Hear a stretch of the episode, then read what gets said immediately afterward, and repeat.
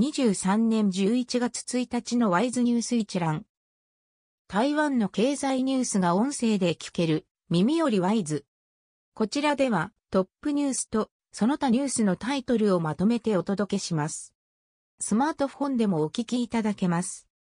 トップニュースは TSMC の3ナノ、アップルの Mac Pro に採用か。アップルは台湾時間31日、自社開発のプロセッサー、Apple Silicon M3 シリーズを搭載したノートパソコン MacBook Pro とディスプレイ一体型パソコン iMac の新モデルを発表した。M3 シリーズは世界で初めて3ナノメートル製造プロセスを採用したパソコン用 CPU を搭載し、ファウンドリー最大手 TSMC の独占受注と見られている。1日付経済日報などが報じた。その他ニュースのタイトルは、UMC、3D、IC で ASEH などと提携。UMC、来年1割値下げか。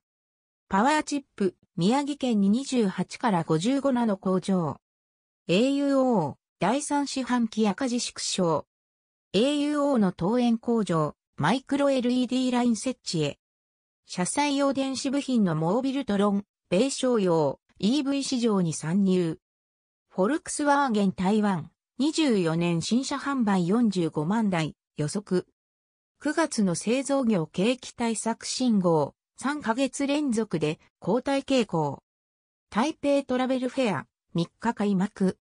鋼鉄の早割チケット、12月乗車分から身分証必要に。MRT 中和交換線計画、国府記念館駅まで延伸へ。TPC の洋上風力発電所、故障率の高さ指摘。第三四半期経済成長率2.32%に下振れ。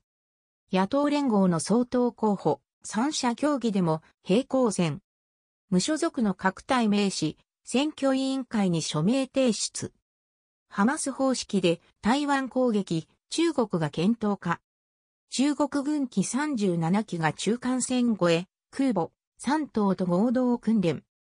デング熱の域内感染、4週連続で減少。コロナ中等症、重症247人、低水準続く。